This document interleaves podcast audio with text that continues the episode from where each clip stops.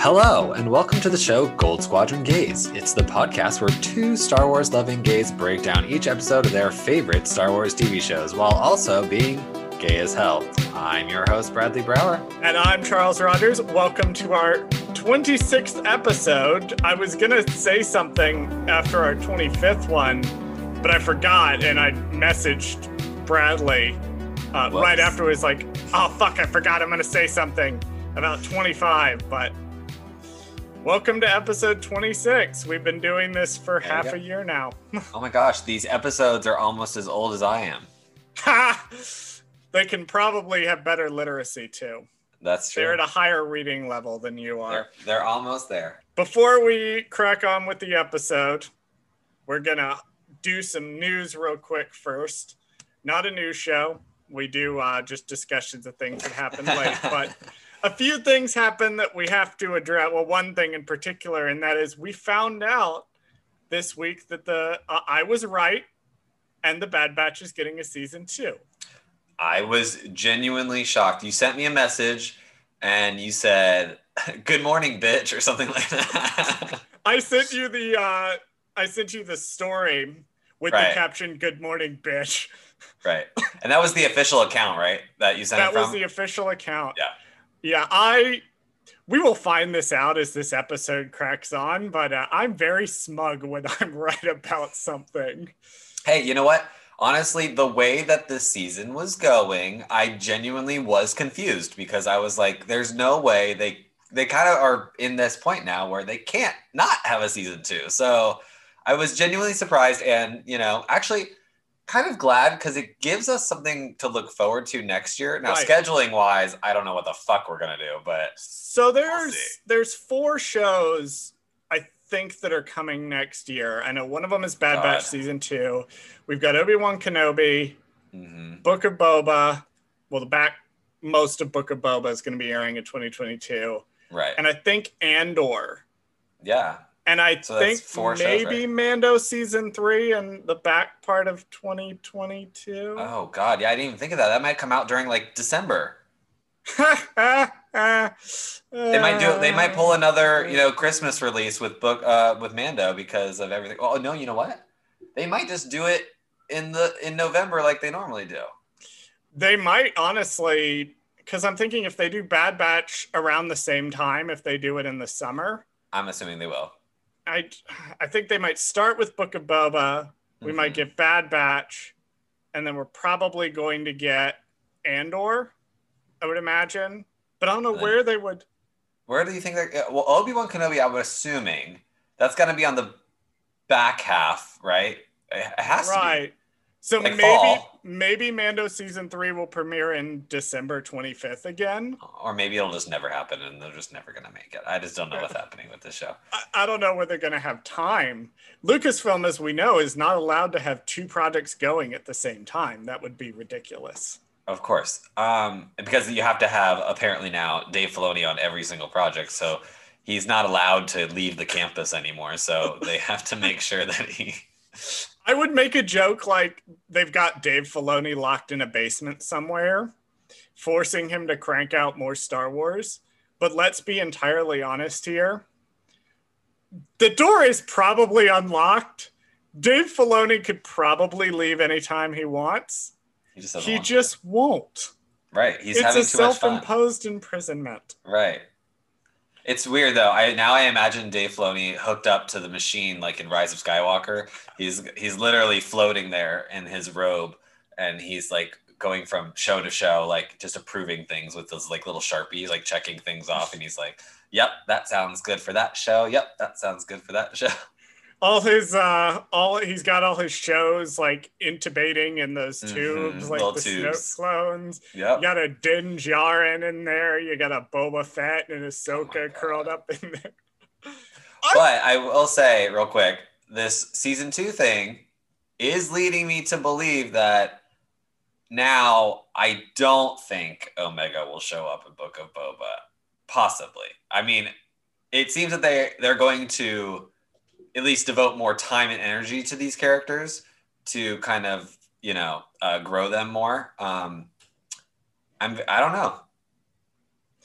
Yeah, I think that was always kind of a long shot. I, I would like if it happened, or if at least she got a mention, considering she's Mhm. Boba Fett's sister and Fennec knew her. It would be nice if at least she got maybe a mention in Book of Boba. Maybe they're holding her back. Maybe she'll turn up in this mega crossover event. Oh, you know what? It may be that now that you're right, because Fennec only showed. Okay, wait. Pause. Fennec only showed up for one episode, Two episodes. two episodes. I'm sorry. Yeah, I don't see why she wouldn't mention her or maybe bring her up because she ha- now has had contact with what seven different versions of Boba Fett now. So I mean, A lot more than that. like yeah, it's like Jesus. Okay, so she knows what he looks like. The Boba Fett Whisperer. unless she just randomly is pretending like she has no idea who Boba Fett is. Like, you know, she must know he's a clone by this point. Uh, they have some history that's clear, but it's unclear what that history. Maybe we'll learn it in Bad Batch. Mm. I mean, I, wonder if they'll do a. I wonder if they'll do a time jump for season two of Bad Batch. I guess it depends on how this next one ends. I mean, yeah, yeah, we'll have to see. But I'm definitely excited. You know, I said they were Mhm. setting things up like Roland Durand and things like that, that and Cad Bane that they couldn't necessarily pay off this season. Right. exactly. we now know that's what this is. I'm hoping we'll see kind of a transition away from the Clone Wars era into Bad Batch being its own thing, and then finally ending with it tying in a little more closely to Rebels. So in the future, you can watch these these animated shows kind of together. Which you know you can throw Revenge of the Sith in there if you want to. Right. But what's interesting too is Bad Batch makes it like a fun viewing experience because you're right. If they do kind of like slowly creep up to Rebels, then you can kind of watch them in timeline order and it'll be a little more fun because you can watch all of Clone Wars, then you can watch final season of Clone Wars, and then you can watch Bad Batch, then Rebels, that you know what I mean? So and it keeps going on and on and on. I've definitely been enjoying like the notion of watching it in order because I really liked when I did my giant rewatch. I Mhm. really loved doing that giant rewatch and seeing how one thing kind of led to another. Right. And so Bad Batch is going to be a, a neat piece in that. So I'm I'm definitely excited, especially with how this episode ends, seeing where season two goes from here. Clone Uprising, let's go. Clone Uprising, come on. We're so close. There's three more things that I want to bring up real fast before we hop into the episode. Okay. Uh, we had to call our news very carefully uh, because so much happened this week as far as announcements. We're sticking with mostly TV shit and gay shit. And on the gay shit side of things, I did mention on previous episodes that I've been reading the new wave of the High Republic books. hmm Uh, the latest one, Out of the Shadows. I just finished it a few days ago. I wanted to shout it out in particular. There are six main heroic characters in that book. One of them is a child who does not count. Other than the one who is a child who does not count, so there's five of them. Four of them are some version of queer, Interesting. which is awesome. So I wonder. I wonder why that they've chosen this medium for that. You know what I mean? I I heard somewhere and I can't remember where I heard it. I think it was on Jaguys and Jedi, uh, where they were talking about uh, because the Star Wars books actually make the least amount of money of all of their different areas. Del Rey is is not watched so much by the Disney executives ah, and they are that's why they are able with the books to get a little braver than Right. they would because they're making money but they're not making money hand over fist the way films and tv was course, i am 99% sure it was Jaguys and jedi's most recent episode at time of recording this cool. But i just wanted to shout that book out if you want gay star wars shit that's your book to read There you go. That's your that's your first TikTok you can make, and then we'll put the poster on there, and then you can put it up.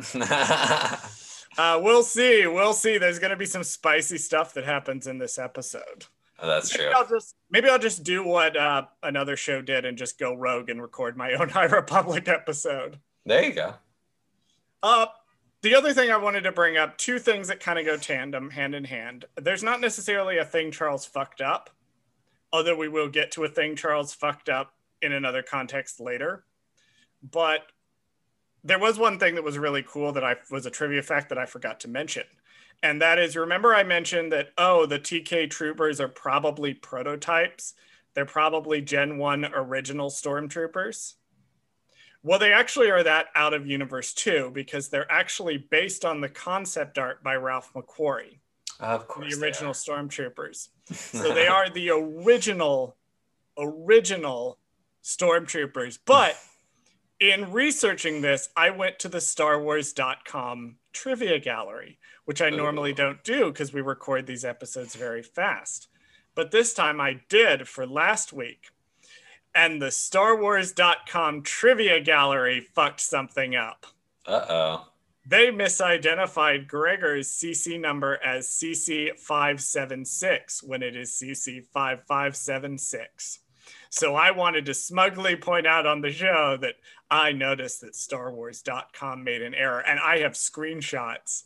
No, I thought just thought that was funny that I yeah, noticed that, that. I was like, oh, we see, even when we do it, we're not perfect. They're no, not perfect not. either. So, without further ado, let's dive straight into this episode. Now, when I watched this one, bless their hearts, they did call it finale part one at midnight Pacific time when I first watched it.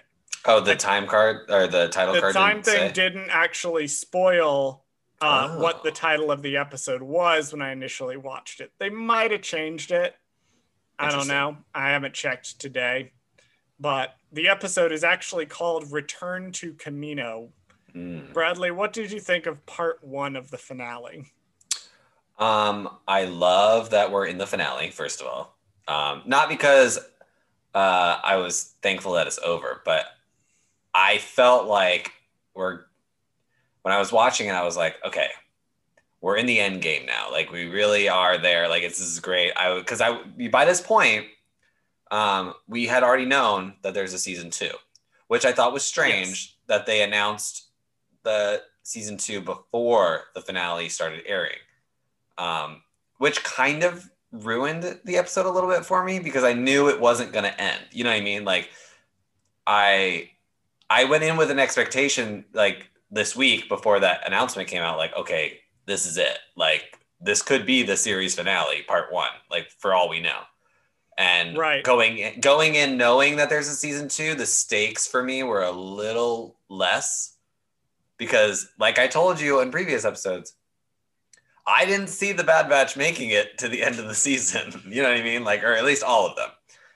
Um, especially Crosshair. I was like, that dude is gone by the end of the season. Like, I, I truly believed that he was going to be gone. Not so much anymore. Um, did you did you hope that they would have done something like they did with uh, spoilers for Loki, but when they they revealed that the season two had been greenlit at the end of the episode, or even to bring it to a Star Wars context, what they did with Book of Boba, where they announced it at the end of Mando season two. I would have liked that better because then it gives people a fun little surprise once the episode's over. You know what I mean? Like it's kind of like a hey, by the way, here we go. Well, one of them could certainly die on on the way to the second season. We never know what's going to happen next episode. The one thing I did like about this episode, Echo took on a little bit more of a role this um, episode in the like as a quote unquote leader. He, I it felt like to me anyway. I had this pointed out to me on social media, and I feel like I'll mention it now. I, I feel like we've been doing Echo a disservice on the show because it was pointed out to me just exactly how many like mom moments that he has. Mm-hmm. where he's the one being concerned about Echo's emotions and making sure she's okay. And there's Omega's, these tiny subtle things that Omega's emotions yeah, Omega's emotions. There's so many clones. They all have being concerned about Omega's emotions. Right.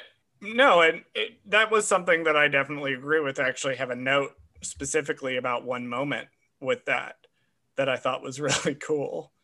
Uh, I love the episode, The Devil's in the Details. We're going to get to all the, the details, but I think thematically for me, it, it echoed like a good bookend It the echoed beginning. A good It- bookend. It echoed the first episode. gotcha. it echoed the first episode really well, and it felt like a great way to satisfyingly wrap it up. You know, at least this season in the arc of where it's been going. I will say real quick, um, one thing I did also like about this is that I felt like usually with part one and part two, you know, this tends to happen, especially with the Ryloth episodes. You know, they don't necessarily necessarily feel like a complete episode on their own. I Right. felt like this episode did. It didn't necessarily have to be a part one to the finale. Like it could have just been its own episode, smash cut at the end, done. Like It has its own arc. The Yeah. main character is presented with a choice, a, a situation to deal with, and he makes his choice by the end of the episode. So, yeah, it, it felt very complete. I was actually quite satisfied with how little of a cliffhanger they left us on emotionally, but you know, there's a big physical cliffhanger. Physical cliffhanger, right, right, right, right. We open up with uh, the Imperial shuttle in hyperspace. Uh, Crosshair activates the comm uh, to signal to the Bad Batch where they are to lure them into a trap. Uh, Hunter points out that they're not going to fall for that, and Crosshair, using his knowledge of the squad, is like, "Well, they're going to follow us anyway." Yeah. knowing it's a trap. And we jump over then to Ord Mantell, where Echo's fixing the ship. I like that Omega is pacing around, very anxious, kind of like a child would be in this situation. I liked that that was her reaction. But more importantly, we have explicit on screen confirmation that our hero Gonki is fine. Okay. Thank God. Thank God. I know we were all worried about Gonki uh, after his heroic actions last episode, uh, but he is fine. Well, you know what's funny about Gonki too is even if he were to quote unquote short circuit or burn out or whatever, he's theoretically just a giant battery. So you just have to recharge him again. I mean, it's not like he, you know, can't be fixed easily. I mean, he's pretty simple of a droid. So They're they're constantly in, in a new hope. R2 gets short circuited and gets a hole blown in him. Right. And they managed to fix him by the end of the movie. So and he's like hundred years old. So I mean, like, damn, like, Hmm, who knows how old R2D2 is? So we head over. Uh, we find out that Gregor is hanging out with Cid off screen. They deposited him there. That is Cid's excuse for why she's not going to be in these two episodes. right. And we head to the Imperial shuttle comes out of hyperspace and it approaches Tipoca City. And we actually get the music from Attack of the Clones. nice. You love music, so I do. I wanted to point that out. We're getting the Attack of the Clones music. I think that's Attack of the Clones on our bingo card oh, there you go. or uh, calling calling back and forward to films. Uh, but the shuttle lands. I like that that Rampart is trying to rile up Crosshair and uh, or not Crosshair to uh, Hunter, and Mm. Hunter just says nothing. Right. He has nothing to say to Rampart. Uh, but interestingly, one of the uh, elite squad soldiers, ESO2, uh, actually comes up to Rampart and is like, hey, are you sure about these clones? Like, are you sure about this guy? And Rampart's like, just keep an eye on him. We don't totally trust him. So there's they're getting ready to cut Crosshair loose anyway. So you think by now Crosshair, I, I don't know even know why he would trust anybody that he's working with by this point, even if he was being, you know, like quote unquote controlled with his uh, chip, because like he is not dumb. Like he's not a dummy. Like he knows what's going on. He knows that they're like slowly burning out these clones. So Well, he he offers a rationale later in the episode where he says, "Oh, they're not going to phase out the important clones, but even that sounds kind of weak." It's yeah, that's a weak the- excuse. It's not till about slightly over the halfway point of the episode that we get an answer. Right. But it does put this like all everything into new context later on. But well, that was part of the reason that the the empire and you know to a lesser extent the first order and everything sort of starts these these things start falling apart over time. Mm-hmm. We see them even here in the inception where backstabbing is encouraged. Right. Scheming against one another for power and influence and position is encouraged. So Omega apparently knows that there's a secret landing pad that they can land on. Uh, so they're going to fly to Camino and rescue Hunter. Uh, Echo points out that there's only three Venators. I meant to go back and check and see if we see a bigger fleet in the premiere episode, but I didn't have time to do that. Uh, let us uh, know, tweet at us, or uh, respond to us on TikTok or something if you know whether or not there was a bigger fleet somewhere because I can't be bothered to go back and look at this point. I want to shout out, we do this every episode, obligatory uh obligatory shout out to the animation because the shot of the shuttle entering through the clouds with the rain is gorgeous. Even uh, with the shot of the three Venator ships, um, I thought was really cool because, of course, it gave off Exegol vibes um, with the the storm and the they're just in this. Sh- I love anytime you have an Imperial ship in a storm, like especially that that shot in Solo where it's going through the mall is oh yeah probably one of my favorite shots in all of Star Wars because I love whenever those big ass ships are in the storms. I don't know, it's just like really cool. It definitely I hadn't even thought of like it being similar to to Solo, but for a for a show that's not necessarily about pilots, they took a great deal of time to animate these beautiful shots of ships flying in various places. Yeah, and you know that leads me to believe that um, maybe uh, they'll focus, or at least makes me think of the squadrons, uh, or the Rogue, or what is it called?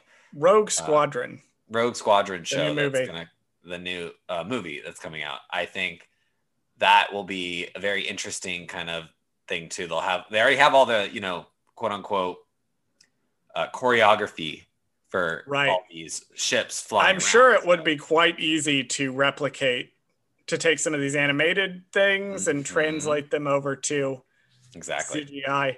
Uh, a little note that I had about this scene. Uh, I like that you know, Omega didn't want to come back to Camino. She's very uncomfortable throughout this episode. I like that that's physical first, that we see it on her face and we see it in the lighting and the way she stands first in these early scenes before it's brought up. It would have been super easy for them to say, Hey, are you feeling okay? And her to be like, I'm fine right at the top here, and then never address it again. Mm. But kind of spacing it out made it hit a little more for me.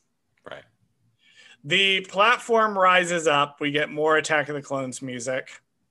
Uh, once again, just I want to point out the the animation of the rain as they're walking in it, the way it interacts with their models, the lighting on them. Just this this show is so fucking beautiful that I would not even be able to approach it in a bar.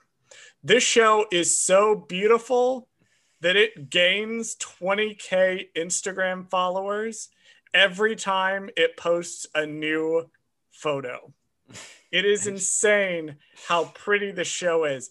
This show is so beautiful that it has a Patreon just for its modeling pics. Oh my god. That's how beautiful this show is.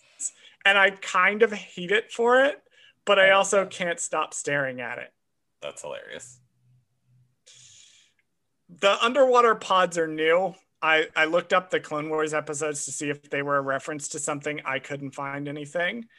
Uh, but they take an underground pod.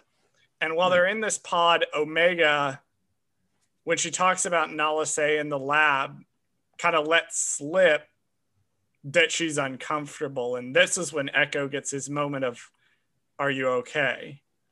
Are you fine? I'm and fine. I liked, How are I'm you? fine. I'm fine. Everything's fine here. Uh, how are how you? Are you? Best line in all of Star Wars. Uh, yes. Missed, oppor- missed opportunity here. They could have had Improvise. her. Yeah, I mean, we've had enough. We've had enough references in this show. Right, yeah. I mean, what's one more, right? Uh, we get a scene with Crosshair and Hunter, and Crosshair is apparently actually genuinely mad that they left him behind. I know. I kind of thought it was sweet, honestly, because they do have that little conversation, and he's just like, he's like, well, you left me behind. And, you know, kind of in a sassy, very much like, uh, how dare you leave me behind? Like, you could have brought me with you. Like, Yeah, it's it was shocking, and it was the first time in the episode that I kind of perked up and went, "That's not right. yeah, That's not right." If he had the inhibitor chip dialed up to eleven, yeah. why is he mad about being left behind? Hmm. Yeah, and also, even if he didn't, though, like the, it still brings up this question of, well, you were trying to kill them slash capture them. Like, well, I don't understand what And they were gonna do. Like, Hunter raises Hunter raises the very excellent point of you were trying to kill us. right? So there's a little uh it's a it's a surprisingly complicated and nuanced situation for a kid show. Very Because- deep. Yeah, Crosshair is right, but Hunter is also right. We get a scene where they enter Nala Se's private laboratory and we learn some revelations here. right. Uh, the first being that Nala Se created Omega in the Mhm. lab, which to me implies that no, Django did not know about her, that they made Boba, she right. and then secretly Nala Se made Omega, hmm Which is cool. in secret in the bowels of Mount Doom. Well, what's also great about that too is it goes into my theory of Omega showing up in Book of Boba. He doesn't know about her. Therefore, if, for example, if Fennec Shand does know about her and maybe is withholding that information from Boba later on in his later That years, we don't know. a- like, Hmm. might be a double cross situation kind of coming up there. I don't know, but we'll see. But we also learn that Nala Nalase enhanced the Bad Batch's mutations Mhm. in her private lab, and we finally find out why Omega was fangirling so hard over the Bad Batch in episode all the way back in episode one. Right. And that is that Omega is the older sister. I know that's so weird to think about, but Blew my mind where she was present when they were getting their mutations in the same lab where she was created. No Which- wonder she was attached to them. which leads to so many fucking questions, but um, especially timeline questions like how old Omega is. Um, but when they were saying that, I was like, wait, okay, so Omega literally has seen them grow from like, or maybe no, maybe she hasn't seen them grow, but like she saw where they were enhanced, right? So they maybe they Right. were already fully grown by the time she saw that. But she was a still. It's wait, that's bringing up so many questions because wait, she saw them enhance, right? They're already adults by that She point. says that she doesn't remember very much of it because she was still very young. Okay. So she is a regular growing clone, or I'm sorry, a Mhm. slow growing clone, like Boba. So she's a natural growing clone. So her years are normal. The Bad If Batch is enhanced growing. If we assume that it's been, we'll say, uh, yeah, if we assume that she's about 12 Right. and the Bad Batch has enhanced Growth. uh, growth. So let's say they're maybe physically 20, but they grow at two times the acceleration. Right. So they're So 40 now. they would have been birthed, quote unquote, 10 years ago. If the mutations were enhanced in them around age two or three, Omega would have been four or five interesting. by the time that uh, that they were actually So she would have been old enough to remember them, but not quite old enough to really remember everything about what happened.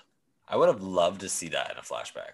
Maybe we might, we might in fact see that, but I also, oh god, the shot where her she's looking into the cloning pods and hmm god, this episode is so good. This last this three last three arcs is so fucking good. We also get yet another. The scene is not done with stunning revelations right. because who should appear but AZI? Oh yes, thank Fucking God. AZ showed up. AZ survived. And I kind of like to like by the end of this episode, he's kind of a part of the team, which Mhm. is kind of nice. Um, because I've always said, you know, there always has to be a droid member of a team in Star Wars. There's Maybe always there is. can be And two. I thought Gonky was it, but I guess now AZ is joining the crew. Like, which thank God he's alive because I was so disheartened. I was I that was shockingly brutal when he got quote unquote killed in, in the first episode. Which that's why I'm I'm actually glad because I'm like, okay, of course they weren't gonna kill him. Thank God. Like, you know, that would be just cruel. Uh, I was very happy to see him, and also like he maybe he's one of Omega's few like lifelong friends. Right, right, right. Because she's only has so many. I mean, it's only Right. 12. There's a, another scene between Hunter and Crosshair. Hunter kind of tries to tell Crosshair about the chip, but they're interrupted uh, with the news that the Bad Batch has arrived. Uh, the Bad Batch runs across uh, the bridge, these empty bridges on Kamino, with the Imperial klaxon blaring behind them. I knew you were gonna bring that up. You knew I was going to bring that up. It's my favorite It's sound of- in all of Star Wars. one of the few things we agree on is how excellent that sound is. Uh, they head in and they, you know, there's kind of a moment where they realize that, oh, there's no clones here. It's the TK troopers. They don't have a word for stormtrooper yet, but they say TK troopers. But they find out that Crosshair is holding Hunter in the training room. And Tech is like, okay, here's the plan instead of going in through the front door, we're going to go up through the lift that puts us right in the center of the room. And I literally have written in my notes, Tech, your plan sucks. Oh, I literally in this scene, I was like, Crosshair knows you're going to do that. I don't understand why you're there. The way text presents it is like, he's not going to expect us to come up through the middle. No, he's That's exactly one going hundred to. percent what he's going to expect you to do. Exactly. You just have to do the opposite of whatever you think they're going to do. So he's like, Go in. We can trick door. him. Right. It's like we can trick him by going up through the center. No, just go through the main door like you you know like that would be the bad plan if you did that. So let's do that. And then you, you know what I mean? You, I can't believe I'm saying this, but do what Anakin Skywalker would do. Right. Just trigger the trap that you think is going to happen. It worked out for him right. most of the time, some of the time. A- admittedly, it didn't work out for him a lot, but it's still the thing you should have done in this situation. Right. Uh, though he did have them leave Omega behind, which was good. Once again, Smart. it's also not something Hunter, I think, would have done Hmm. because Hunter wouldn't have left Omega behind. He would have more definitively set her to a task. right. But Like, hey, I need you to do this I while need you we to do, this. this. Yeah. Tech is more stay behind. But even Wrecker's like, no, you really shouldn't be coming up with us Right. to confront Crosshair. They head up. It's an obvious trap. Uh, Crosshair is there with elite squad troopers, and he says, "You know, you need to give up your weapons." I do like that it takes Wrecker longer to a few se- like a second or two longer to get rid of his weapons than everybody else. Yeah. Well, he has a bigger he has a bigger gun. It's just heavier. It's harder to get over. But he also has like a knife and things too. I was expecting them to do that joke where they're just pulling. yeah, or they keep pulling up stuff. Yep. I was Surprisingly restrained. Yeah. Uh, cut to below. Omega's like, I see some dark troopers. We're gonna do something with some dark troopers. Right. Uh, but up at the top, we finally get Crosshair's motivations hmm because he delivers the line uh, where Hunter says, "You know, we're not loyal. We're not loyal to the Empire. We're loyal to each other." And Crosshair fires back with, "You weren't loyal to me." Burn. Wow. wow. Wow. Okay. He And- really is mad about this. It, but that brings up weird questions because he's like, okay, I don't understand his reasoning, right? His reasoning is, well, you could have, you know, come back from, like, you could have brought me with you. You weren't loyal to me, like, but you were trying to kill us. Like, we literally did not have a choice. And he fires back with, "Did you?" In an earlier scene, Hunter presents the same thing. We literally did not have a choice. To which he fires back, "Do you think I did?" Surprisingly, heady issue. Like Crosshair's point being, instead of just running around and doing these odd jobs and trying to raise this kid, you could have been trying to like, I don't know, capture me Yeah. like take the chip out of my head, like do something.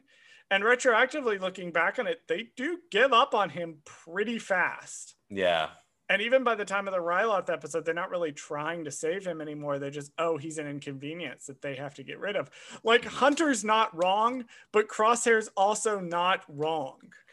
it makes crosshair honestly his character a way better like i it makes him better because he was so absent from the show and you know he wasn't i mean he wasn't physically there they talked about him but like you know what i mean? He wasn't as prominent in this show as the other characters. And it kind of was disheartening because you know the bad batch is you know a group of clones whereas he is part of that group. And when he's not physically with them it's kind of like a bummer right? Because you kind of want to see all of them together. And it it makes him his character so much better now that I like we're getting all these motivations we're getting all this other stuff. Because before it was not very clear Yeah, and there's something to be said like doing a recap show versus a a week to week show. Mhm. because criticisms that I had early on where I thought, oh, they're kind of just like moving on from Crosshair and it's weird, are now thrown into stark focus because we're seeing, ah, yes, this is what they were doing the entire time. and that would be um different like because when we go back with mandalorian you know obviously we have already seen the whole entire story as a whole so you're, we're looking through that lens versus this lens of week to week and we're like what the fuck is wrong with crosshair i don't understand I don't get it. And then we see, ah, yes, no, later on. Ah, Ah, this all this all makes sense. yes Crosshair, interestingly, so so E ES-02 finds Omega down underneath. And Crosshair's response is not bring the girl to me. It's not take the girl into custody. It's get the girl in a shuttle off world. Hmm. The implication that she's going to remain in Imperial custody, but he never explicitly says take her into custody. right He just says get her in a shuttle, get her off world, and then turns around to Hunter and is like, "You guys were never going to be able to raise her. Like right seriously, seriously. It's also This putting in what you thought you were doing."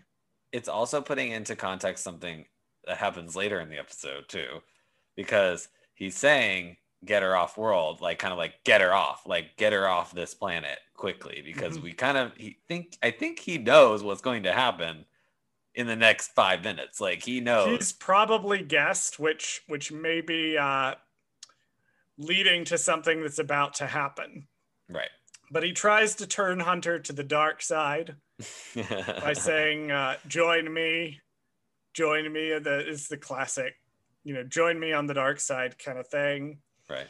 Hunter is like we can't trust you and at the same time tech notices that someone has put tiny little mirrors around the training ground. Hmm now i was a little confused the first time i watched that about what was about to happen uh, because I hadn't recently seen Clone Wars Season 7. Because this is a hell of a deep cut. Okay. But I didn't get it. what Crosshair does is he fires one shot and it ricochets between the different mirrors. Right. This is referred to online as the mirror trick, which is a thing that Crosshair did in season seven of the Clone Wars to take out a hallway full of battle droids. Oh, okay. This is I the had to watch that sequence where he runs. I went and looked it up before we recorded just to make sure. Yeah. We're recording this a little later in the weekend than we normally would, which gave me time to research. Gotcha. I did go back and check. That is what this is from. It's Oh. the one thing he can do is he can ricochet lasers off of mirrors Hmm. to hit Okay. thing. So he does that, and oh, he's well. No, first the stormtroopers are like, or the elite squad troopers are like, yeah, we're not going to take that order. And he's like, cool. I'm one step ahead of you and I already knew you were going to betray me. So how about I shoot all of you with blaster bolts? He's not fucking around. He murders his entire he murders squad. all four of them. Yeah.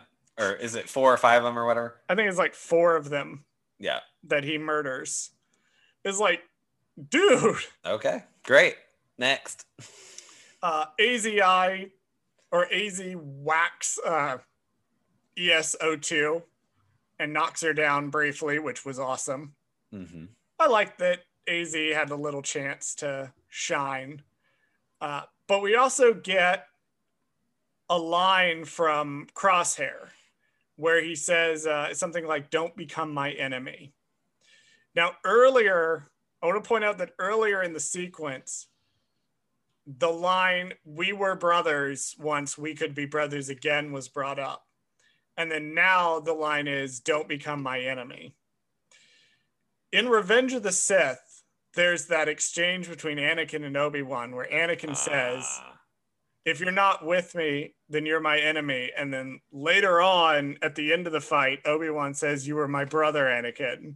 right. Once again, we've got these echoes because these lines I saw on Twitter, somebody pointed out how closely these lines mirror the lines from Revenge of the Sith. Which I like because it's so close timeline wise. So that's why I like the. Well, yeah. I mean, close I- enough. the Bad Batch has really done this good thing to where it's great at echoing the narrative poetry without just doing the same thing over and over again. It's kind of what Lucas seemed like he was going for with Phantom Menace. Right. And then realized, oh no, these unpleasable, whiny fanboys just want to directly see references because they're not smart enough to get subtlety in the storytelling. Uh, so then he made Attack of the Clones and just shoved it full of references. And I don't like Attack of the Clones very much, so we're going to move on. Uh, to Omega, oops, accidentally activating the Dark Troopers. Oops. Oopsies. Just a minor whoopsies. Well, I you know what's funny is I kind of saw this coming that this was going to happen because clearly they're not going to waste all having all the stormtroopers on the on Kamino if they're you know what's going to happen is going to happen in a few seconds. Right.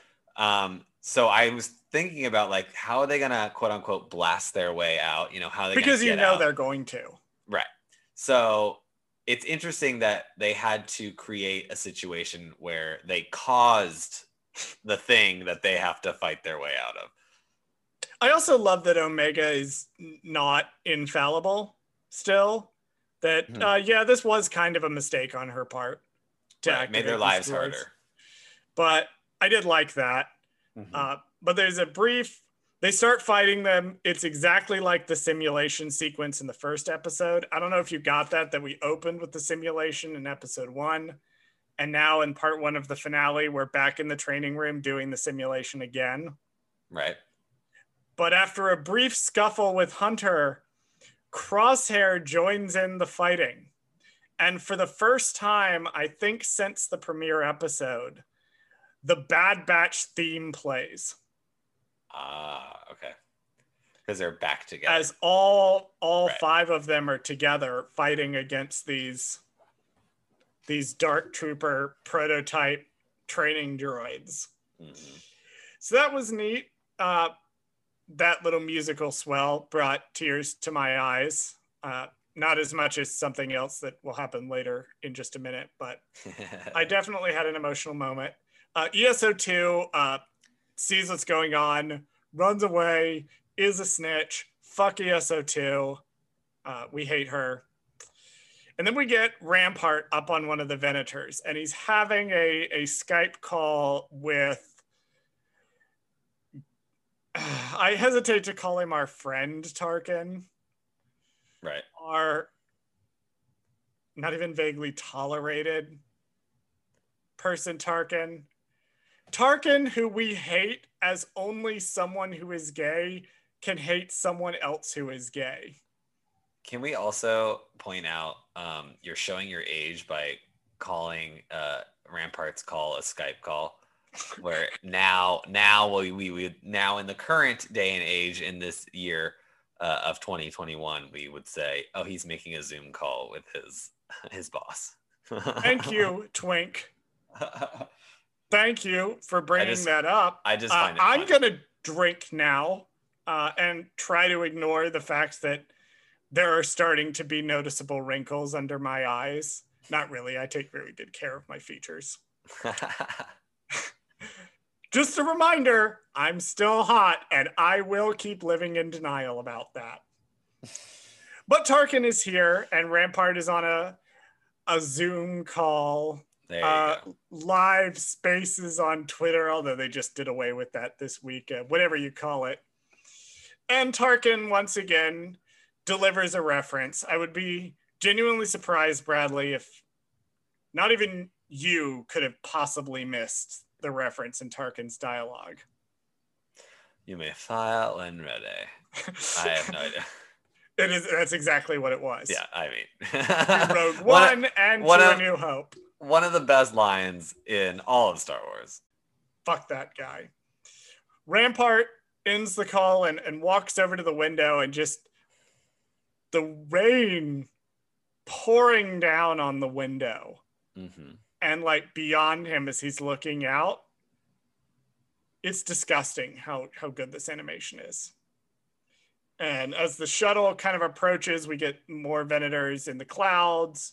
Or I think the shuttle approached earlier. We get a shot of the Venators in the clouds. It's very pretty, pretty enough to warrant my notes.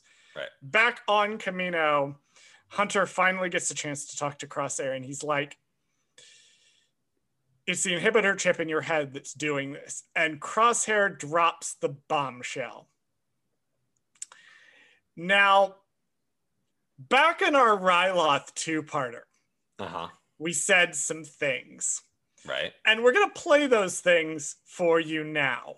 Okay. The first one comes from our conversation in episode, we're talking about episode 11 uh, with just Bradley and I. But I want to roll the tape real quick of this little exchange here. If you stop on the shot of the back of Crosshair's head, he is very burned on Mhm. the back of his head. And I kind of stopped and I went, the location of his burn, isn't that where the inhibitor chip is located? oh, Like I kind of on the back of the, is it on the back or the front of the head? I don't know. I had to stop researching it just because I ran out of time. But I was looking at photo, I trying to pull up screen caps from previous episodes. So it is entirely possible that the inhibitor chip got damaged in episode uh, episode 10. That would be interesting. Um, but then if he does anything else evil moving forward, then that's just him being an asshole, not him being inhibitor chipped. So I don't know. So as you can see, I went and clipped that out. Uh, Bradley, I got to give you some credit I know. uh, for being the first one to point out in that exchange uh, that oh, if if the inhibitor chip really isn't there, he's doing things of his Yeah. own volition. He's just a jerk. The next week, the next week in our, our lovely conversation with um, friend of the pod chris uh, Right. shout out dark side divas uh, the i carried that forward and this ex- this tangent from me happened. When we talked about this last week, uh, I actually put forward the theory, and I'm going to expand on it. This week, I had put forward the theory that his inhibitor chip was damaged by the burn. Hmm. And I'm going to further expand on that and say that it's possibly, it's possible that Crosshair's just a dick. like maybe we'll find out in the last episode his inhibitor chip was damaged by the burn and he's just an asshole. Mm-hmm. Right. There'd been one the whole time. That would be an interesting twist, I think. So as you can see, when I heard this line, Right. lying in bed, I threw my hands up in the air Yeah. and audibly said, "Holy shit, I was mostly right." We're I pretty was- good at predicting stuff. I, I We're will say pretty good. We've we've had some misses, but we're pretty good. Pretty good. Bradley, I remember you were telling me in the pre-meeting that when you saw this, you kind of audibly groaned and what Charles is going to be really smug about this on the Yeah. show. Well, what's funny too is I there was two things in this episode that um I knew that you were going to be like, oh, we've already talked about that. We've already said that thing. This was definitely one of them. What Where we was the like, other yeah. one? Um, just in just a minute, uh, Omega, you know, and then they're all kind of like together, and he says, Hunter says, "I'm, you know, I'm sorry. I promised that you would never, uh, Oh, I would never bring you back here." And Yep. we said in the first episode, like, Well, when she No. said, yeah, like like it was like at the mid-season premiere or whatever, Right. we had said, "Oh yeah, he's definitely coming back. oh, for sure. He's definitely coming back." That was the But only other thing that I was like, yeah, that. Yes, I was so smug about being right about Crosshair having acted of his own volition since at least Mhm. Bracca that I specifically went and listened to hours of our content to Right. find the specific clips where we had said it. Now, I was wrong about it being damaged, Right. but I we we called the rest of it. High five to us. Well, he's not only an asshole because he's still doing all this stuff, right? He's an asshole because he says explicitly, I had mine removed a long time ago. Thus, meaning he knew about the chips at some point and left them in his brothers. Like he did not tell them that they had chips in their head. He knew. Yeah. He also didn't turn around. Like the minute he learned about the chips, Right. Because you're right, he wouldn't have learned about it at the same time they did. He would have learned about it on his own. hmm Or maybe it's possible, maybe he learned about it on Bracca because they do try to tell him about the inhibitor chip on Bracca. It's possible he went and had his removed after Bracca. Okay, so you, you're saying like in this this timeline of this show, he Yes. has had it removed. I So thought they were like- he said that it the- was from way before. See, that's what it's kind of implied. And Hunter even asks, like, at what point were you acting of your own volition? Right. which I definitely think by Ryloth, he was acting of his own volition. But I feel like what might have happened, and this is just my theory right now, what might have happened is he found out about the inhibitor chip. And after Bracca, sometime between Bracca and Ryloth, he took the opportunity to have it removed and passed it off as scarring from the Bracca engine explosion Oh, but interesting. because it wasn't done with the actual machines that they use it for on um, that it was kind of like a back alley botch job that's why he has all the that big scar on the back of his head right. so he had to go and get it removed but then he genuinely believed in the empire Right. Yeah, I like that theory better because it leads me to believe too that also I think he found out about the chip after they had enhanced him, right? Or they had Yes. enhanced the, they turned up the obedience or whatever the fuck they did to his i don't know if he maybe knew that that's what they were doing to him No, I think what happened was he once that had happened to him, you know, maybe the chip can only be turned up so much, you know what I mean? And then he he might follow orders for a few minutes and then kind of figured out what was happening. Chris posited the theory that I think it was Chris who posited the theory on our Rescue from Ryloth episode that uh, the chips only work in like a short burst Right. So you get a burst of obedience and then it starts to fade. Mm. Hmm. I don't know. We'll we'll have to see. We'll have maybe see in the next episode we'll find out more. You know. But part of the fun of doing a weekly recap show is getting audible, tangible vocal proof yes. of being. I'm giving us at least seventy percent right on this one. Passable. I like. We it. were we were wrong about the nature of how the chip got deactivated or removed. We were right about everything else. I also want to shout out the detail in the eyes when Hunter and Crosshair are doing their standoff. Mm-hmm. And then Hunter shoots first. I also like that because uh, he failed to save them, save Omega from Cad Bane by drawing too slow. And right. now he was able to draw faster than Crosshair. I like it. And I do also like that he he phasered him or whatever you call it when stunned you uh, him. stunned him. Yeah, yeah, yeah. Um, which I thought was a mistake, like on Hunter's part, just from a logical standpoint, is a mistake, right? Like, because if he had not hit him first, he would have died. Well, that's and Hunter points out, you know, the difference between them now and them, you know, at the start of the show. They might have gone along with Crosshair, right, in episode one before they'd met Omega they might have actually gone along with him. Mm. But Hunter tells Crosshair, he's like, You really don't understand who we are. That's not us. That's not us anymore. Right.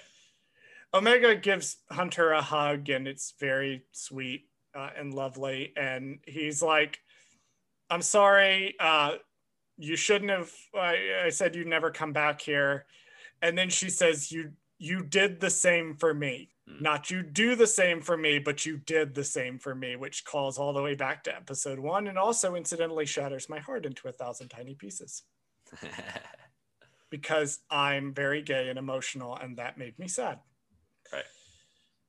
Uh, hunter kind of turns crosshair's head around as if to confirm for me the correct person that in fact the burn is where the inhibitor chip was located. So almost to kind of maybe we'll find out that it was kind of a back alley botch job or like maybe he shot it out of his own head. Now that I think about it, maybe it did damage the chip and that's why he found out about it. Or or they like had to have it removed. Right. Or he or maybe just when he was getting quote unquote fixed cuz wasn't there correct me if I'm wrong. Was there not dialogue when he did get burned. Someone said something along the lines of like, "Do you want to get that checked out, or do we need to fix your scar?" They, they say that they need to like get him to a med bay or something. Right, and he's like, "No, no, no, no, no, it's fine." So I'm wondering, he either knew about the chip then, because he's like, "No, don't touch it. Like, I don't want you to look at my chip being removed." Right, or because though they would have noticed if you went to the med bay that he does not have the chip. So I am thinking he knew. I love that maybe he like burned it out of his own head just because that's metal as fuck. Yeah. Wait, remind me how he gets burned again. Like what was the setup again? They I, like I so so they blast him with like an engine. Right. So they hit him with an engine or they had set it to like no longer have the safeguards on there so that when he's his troop started up the engine it like he caught a full ion engine to the face. Right which is why I thought it was kind of odd. And, and what got me thinking down the inhibitor chip path in the first place was he got burned in the front of his face. He never really right. turned around. I was like, he didn't take that many injuries to the back of the head. Huh. But Hunter turns him over and they start running away. And as we draw to this episode's conclusion, we see a couple of different shots uh, we see the empty mess hall. We see the empty Bad Batch barracks. We see the cloning tubes that once so dazzled Obi Wan Kenobi in both awe and horror as he walked through the halls of Kamino a decade ago in both Star Wars timeline and our actual timeline. Actually, more than a decade ago. Wow. Rampart delivers the line to open fire. Did you notice on your viewing, Bradley, who he delivered the line to? Who actually opens fire? Yes, it was a clone, which I thought It's was interesting. It's a Because clone. He orders like- a clone to open fire on Kamino. And that, even to me, brought a lot of questions up. Not only because, well, one, it's a clone. So there's already your first like question, like, what the hell? Like, that's a fucking clone. Second thing is, it's a clone in an Imperial outfit, not just like he's not a stormtrooper, he's just a button pusher.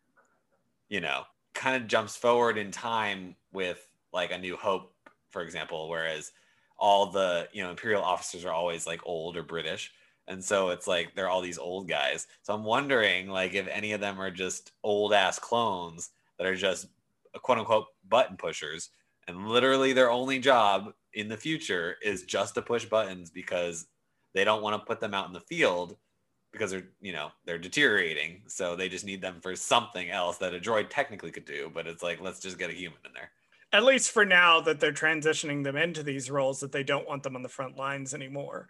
But I think it was a horrible, horrible thing. I hope we find out who this clone is. One of my favorite characters from Legends was a guy named uh, Tenn Graneet, who was actually, yeah, one of my one of my absolute favorites. I hesitated to call him my actual favorite, but he's definitely in my top five. Uh, he was the gunner who pulled the lever to fire to destroy um, Alderaan. And in the final sequence of uh, A New Hope, he's the one that you can audibly hear in the film saying, Stand by, stand by. The Uh, story with him is he was obsessed with the idea of the Death Star's power, but never thought they'd actually use it. He just liked the idea of being behind the trigger of this thing and never thought it would be pulled. He thought it would be a deterrent. Then he had to destroy Alderaan. he it. actually had to be the person to pull the lever to destroy Alderaan. Has this mental breakdown from guilt. And then when the rebels start attacking the station, he decides, you know what? This thing does not need to exist. Can't do anything about it. So all he does is stall for time. Gotcha. He goes as slowly as possible. And that's why he's saying stand by, stand by in the film. He's buying time. Stand Mhm. by, stand by, wait, wait, wait. He's buying time for the rebels to destroy the station.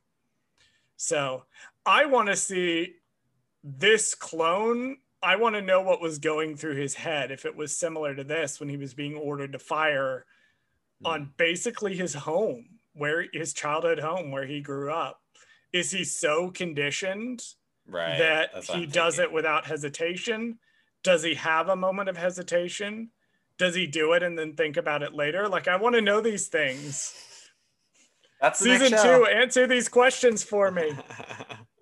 But he does hit it, and the Venator, the Venators do open fire and destroy Kamino, and the Bad Batch is still inside the main building as it hits the water, and that's where the episode ends.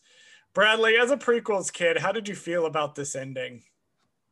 Um, I liked it. Uh, I kind of was hoping to see more of it.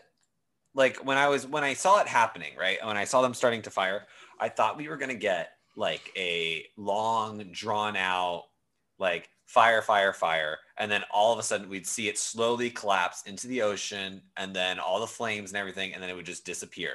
Like, and then it would just be like an ocean again, and it would be like it was never there.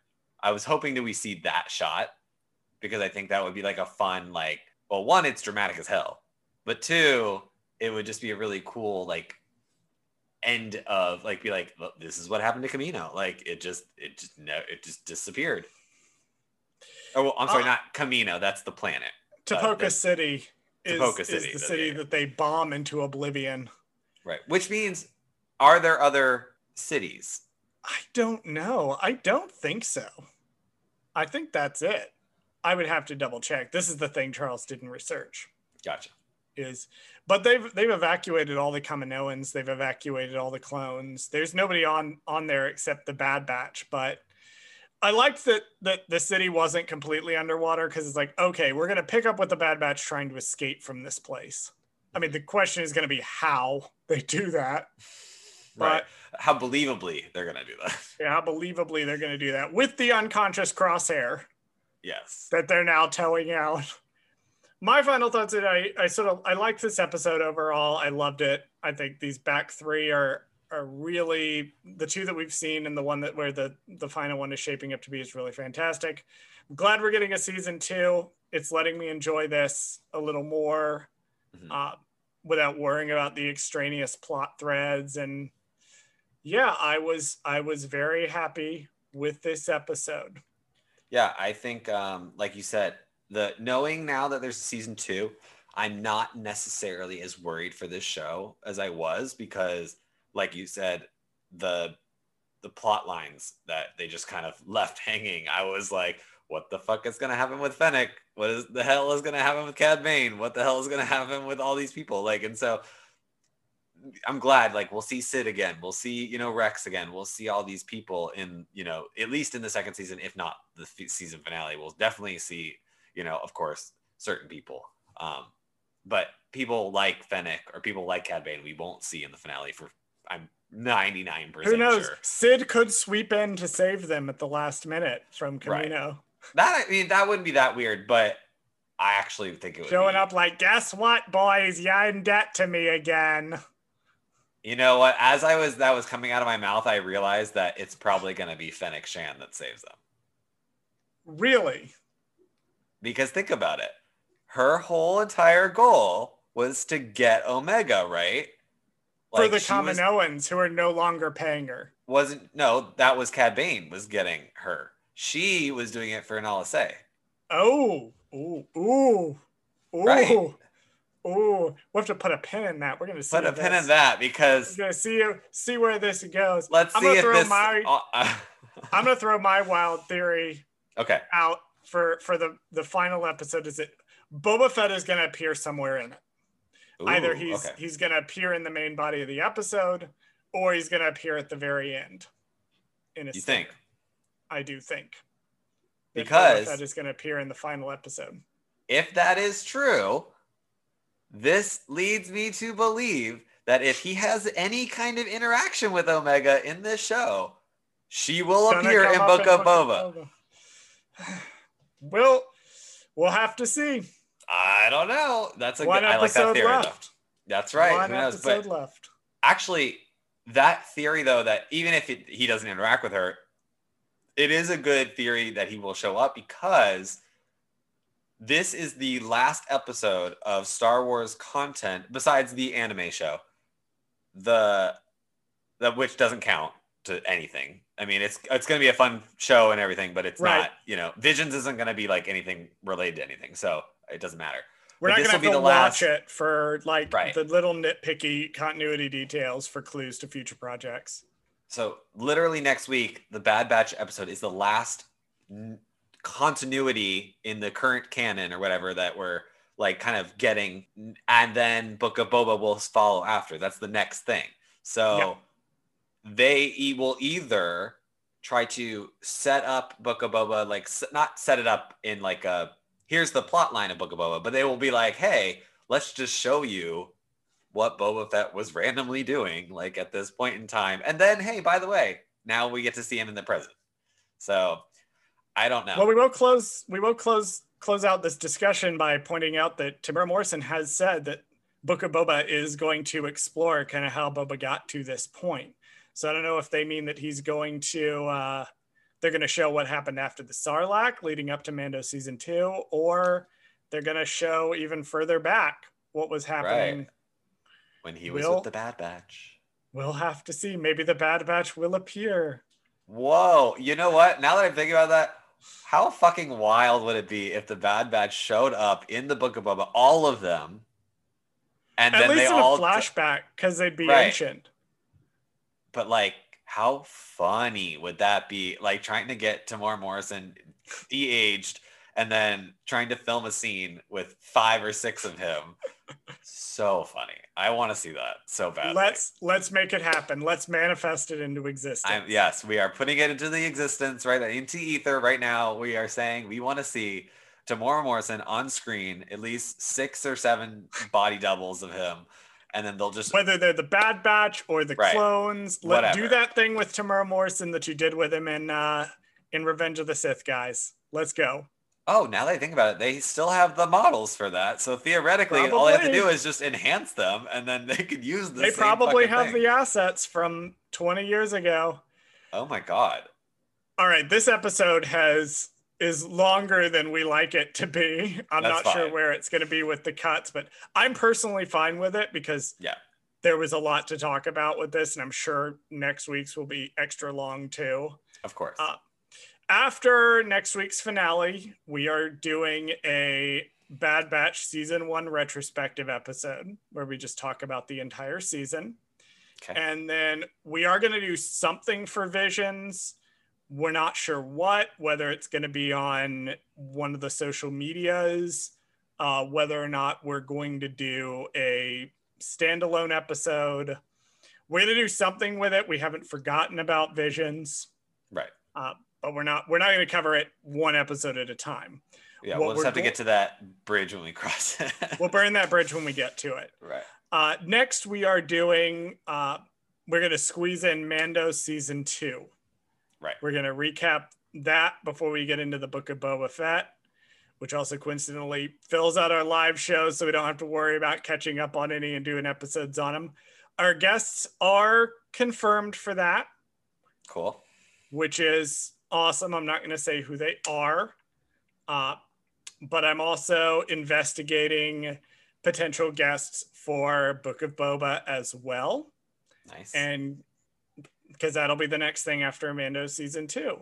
And we may, depending on scheduling, do some other episodes here or there, but for the most part, that's what's coming up next. So, Lord, I got to take a look at this schedule because I don't even know what's going to happen now. Schedule changes every fucking week. that's the joy of producing. What the fuck is a schedule? Socials, you can follow us on Twitter at, at Gold Squad Gaze.